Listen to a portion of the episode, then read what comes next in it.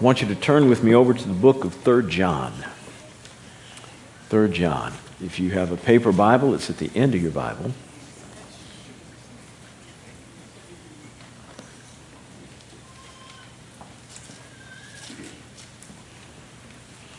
The title of the message today is Health and Wealth Understanding God's Heart for Us. 3 John chapter 2. Excuse me, 3 John verse 2. 3 John verse 2. Beloved, I pray that in all respects you may prosper and be in good health, just as your soul prospers. Lord, help us as we study. Three things upon which I want to focus today the concentration of our prayer, the content of our prayer, and the context of our prayer's fulfillment. John has a real desire for the people to whom he's writing. And although we can get a little get a little used to the, the style of a writer and almost miss the content because we think that it's formal in its orientation and this is what writers do when they present truth. Whether it's Paul who says grace and peace to you, and we run past that in a hurry thinking that's kind of a spiritual hello and we forget that he's really an apostle, invoking principles of blessing upon people. John here writes a little differently. First word he said says with respect to the people is beloved. And it comes from the word agape. The word is really agapetos, and it means loved of God. John recognizing that the people to whom he was writing were loved by God first and that he needs to follow along with the same kind of affection toward them. We need to look at people like that as those treasures who are loved by Almighty God. Not as human beings that give us problems, that get on our nerves, that anger us, upset us, folks uh, about whom we really don't want to be around they are loved by God. And if we want to get in God's most unqualified favor, we will love people like He loves people. We'll look at them like He looks at them. You know, Adam and Eve had a problem with their vision. It says that after they sinned, that they noticed both of them were naked. Their eyes were opened and they saw that they were naked. Something happens when sin occurs in relationship whereby you don't see that person the same way anymore. You see them exposed. Before that time, they were, they were, they were, your, they were your best friend. They were somebody you could hang with. And all of a sudden, something happened whereby now you view them differently. Your eyes see them, not like they did before. And this is what happened to Adam and Eve. Eve saw Adam as a guy who could not protect her from the serpent. I thought you were all that. I mean, God gave you this garden. Are you kidding me? You couldn't even tell the serpent to leave. He told you to guard it and tend it. You didn't guard it, you let him in. That's what she's thinking. And he's looking at her like, my goodness, you let that serpent deceive you like that? I, how'd that happen? How'd that happen? Now we homeless because of you. We homeless. We got kicked out of the garden because of you. They saw one another differently and they tried to cover themselves, just like we do when we sin. Amen. With lying, excuses, all kind of things we use to cover ourselves. None of them are sufficient. The only thing that can fix it is God opening our eyes to see people like He still sees people, even though they aren't right. He still loves them, He still cares for them. And we need to look beyond the sin and see the person for whom God died beloved. Beloved. And these surely weren't perfect folks to whom John was writing. Beloved, loved by God. Secondly, he says, I pray for you. Beloved of God, I pray. When he, when he mentions prayer here, it's the word in the Greek, exumai, which, which means prayer. But it doesn't mean prayer like the word proexumai means, which is what Jesus used when he was teaching the disciples to pray in Matthew chapter 6. When they said, Teach us how to pray, he said, Proexumai this way. And it's a formality of prayer when you put the prefix before exumai, P R O S. It, it means that I am teaching you the most proper way to address God from your perspective. But when you don't use the prefix P R O S, it means almost a wish from your own heart, a desire you have for the well being of somebody else as you pray, something that you're expressing to God out of the depth of your being that you hope touches his heart and is in line with his will. This is what John is trying to, to convey. It doesn't mean it is any less effective than prosexumai. It just means that the writer is trying to convey, I've combined my heart with God's, and this is what I feel about you. I pray like this. And there ought to be some passion in our prayer. There ought to be real concern in our prayer for somebody else's well being. My concern is that in most of the body of Christ, maybe not Grace Covenant, but probably, that if we were to rewind the videotape, which we don't use anymore, um, what do we do? MP3s and take it back? If we were to push the rewind button, most of us would find ourselves with the play button saying, Lord, help me. Lord, I have this. Lord, fix my body. Lord, assist me in my job career. Lord, and nothing's wrong with individual prayer. Thank God you're praying. But we need to grow in our prayer to where our prayer is not always about us. John is praying, he's directing all of his petition on behalf of others. Beloved, I pray for you. I'm directing all of my conversation to God about you. And everything about Christianity is counterintuitive. If you save your life, you'll lose it. But if you lose your life for my sake, you'll find it. If you want to receive, you got to give. If you want to be watered, you have to water. Yes, yes. Everything about Christianity goes the other way from what the world is saying. So when you come to Grace Covenant and you find yourself not hugged on a particular Sunday, Somebody didn't address you as you would like. There wasn't the affection that is normally given to you. Don't be mad. What you need to do is look in the mirror and say, Who did you hug today? With whom were you affectionate today? Because if you want it, you need to give it. Now, even if you don't get it, you need to give it. That's the purest form of Christianity. You really have not worshiped until you give something expecting nothing in return.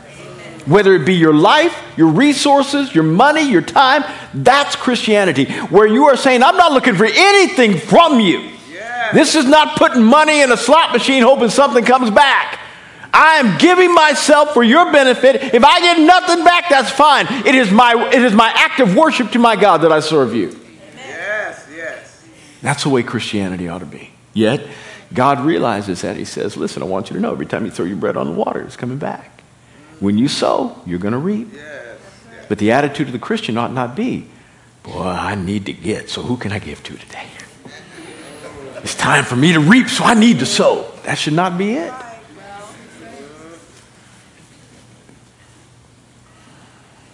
He says, I want my passion to be that which guides my prayer. Exumai. Beloved, I am wishing great things for you. And do you spend enough time in prayer wishing great things for people? I, I beg you, if you make New Year's resolutions this year, make this one. Lord, help my prayer life to be 50%, just 50, 50% about everybody else. And maybe I ought to start back. Lord, help me to develop a prayer life. Amen. Amen. Amen. Beloved, my heart goes out for your well being. This is the passion that John has. And this is where we need to grow to. Content of our prayer. He says, I want your, your life to be well. I want your health to be in great order. And I want you to prosper. God desires us to be healthy and He wants us to prosper. Now, I understand that there are excesses with respect to the health and wealth gospel, meaning people are trying to get as much as they can out of the truths of Scripture so that they can be wealthy and, and get as much as they can materially. I get that. And that is not the emphasis of this passage, nor is it the emphasis of the gospel. That is not to say that God isn't interested in your well being. He doesn't want you tormented by horrible thoughts in your brain with respect to doubt and unbelief, thoughts of suicide, thoughts of anger and bitterness. He doesn't want you tormented like that. He wants you healthy. And the word there for health is actually one that speaks of holistic health, that your entire being needs to be healthy physically, spiritually, in your soul, everything. He doesn't want you, your soul affected by that which hurt you when you were six or eight or what somebody did to you. Now you can't make really good decisions with respect to trust because you got hurt back then and you're still affected by it. He wants your soul healed. He doesn't want you racked with sickness in your physical body. Jesus came, and he didn't just come to die, though that, that was his primary reason in coming. He came, and it says he healed. He didn't have to do that if it wasn't at least a part of his will to make humanity better while humanity was still on the planet, why heal folk? What's the point? Just do what you need to do with respect to preaching the gospel and evidencing the fact that you're the Messiah. Go to the cross, die, and rise.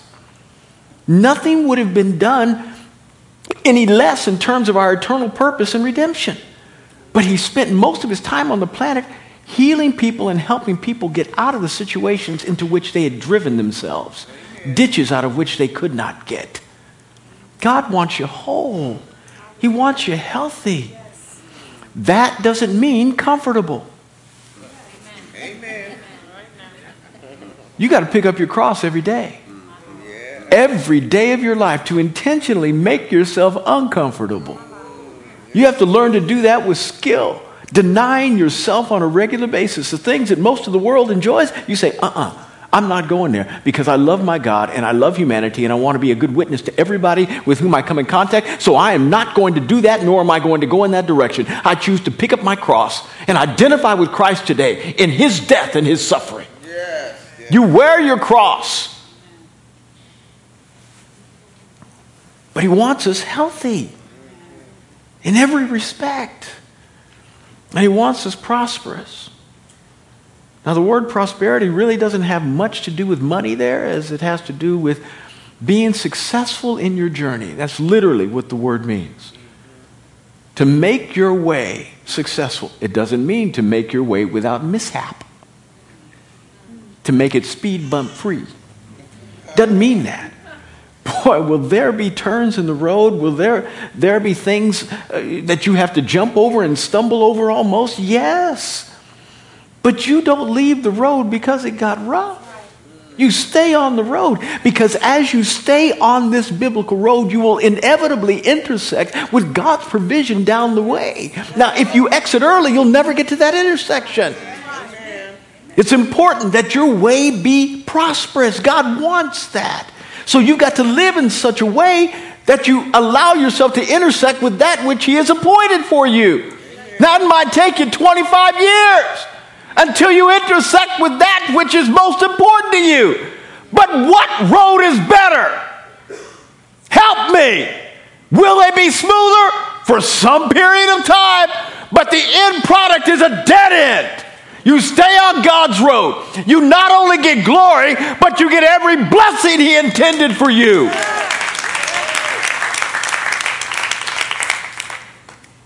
I want your way to be prosperous. I want you to be in health, whole in every respect.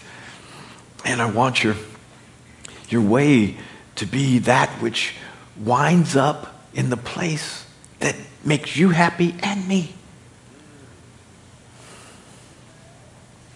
And I, I, probably, because it's New Year's, need, need to get on this. And I don't like to say it and you don't like to hear it, but you, you need to work out. Yeah, you, you, you, you, need to exercise. You, you need to do it. You need to do it. And, and you need to eat right. Amen. and, and, you probably need to lose a couple. You know what I'm saying? Just, I mean, if we were just to get real for a minute, these are practical things.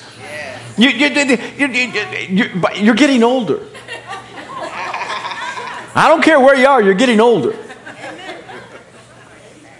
And you're feeling pretty good at 25. You can still eat pizza at 2 a.m. and not have it affect you in the morning. You can do a lot of stuff. I can't do that anymore. I can't do that. You, you can do a lot of stuff, and you're feeling like you're almost invincible, that the only thing that can take you out is a bus. You step off a curb, a bus hits you, you're gone. But nothing, you know, you're, you're just flowing through life. But you have no idea what you're breaking down because the breakdown of the body is slow. It's slow. Now, you regenerate your cells every seven years. Every seven years. But a cell can only regenerate that which it is.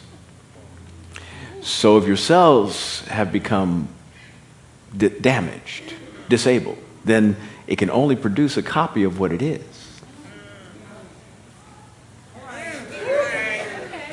And this happens very slowly. And then all of a sudden, right about 38, you say, you know, I'm, I'm a little down low sick in my back. I just, I just don't know. I didn't used to have this down in here, just a little. Mm-mm. And then you get to 45, you start, you, oh, my neck, I just, I just, I, I, and you're taking antibiotics about two, three times a year for sinus infections and all kind of stuff. And by the time you get to 50, you've gotten used to all the ailments and you think this is the way life ought to be.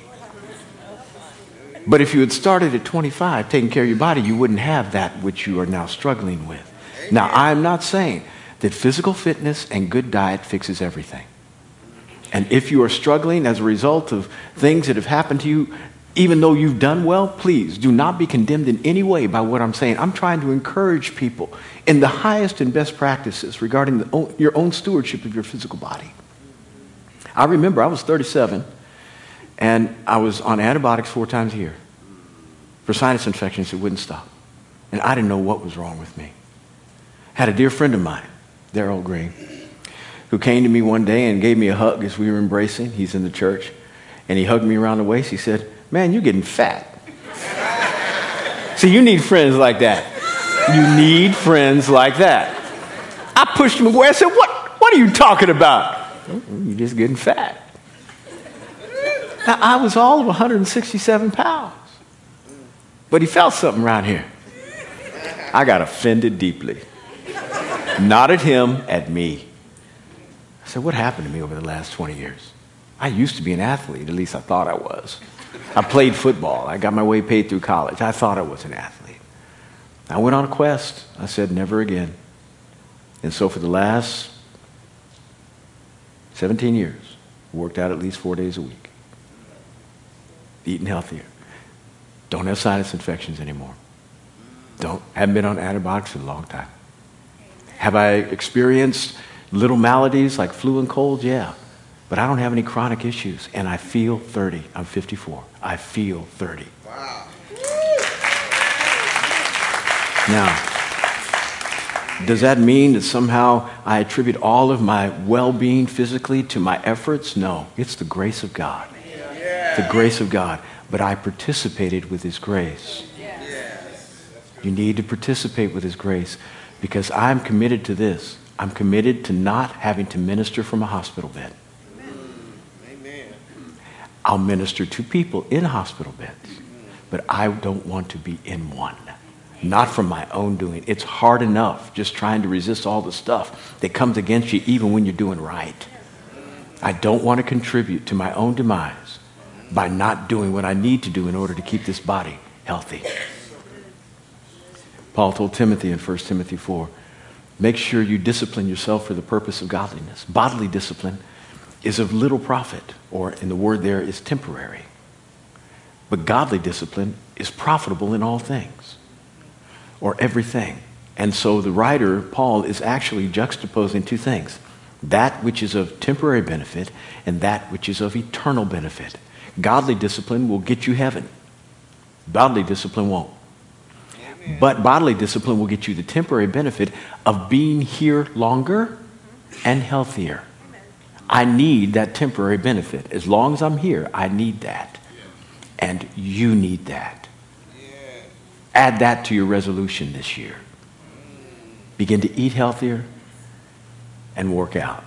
Having said that, I can't wait to get home and get some rum cake. Okay. Did that help you with some balance? Yeah. I love sweets. I can't. I just, I just love them. I love them. I love them. I love them. I don't live on them. I have them every once in a while, but normally I eat healthy. Ask my staff. Nuts, dried fruits, just nasty stuff.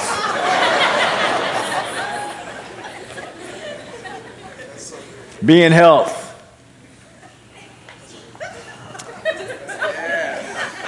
Holistically and prospering. God's desire is for you to be this way. I didn't say comfortable. I said prospering. And prospering can be through sacrifice. God told Abraham, leave the country that you're in, go to the place I'll show you.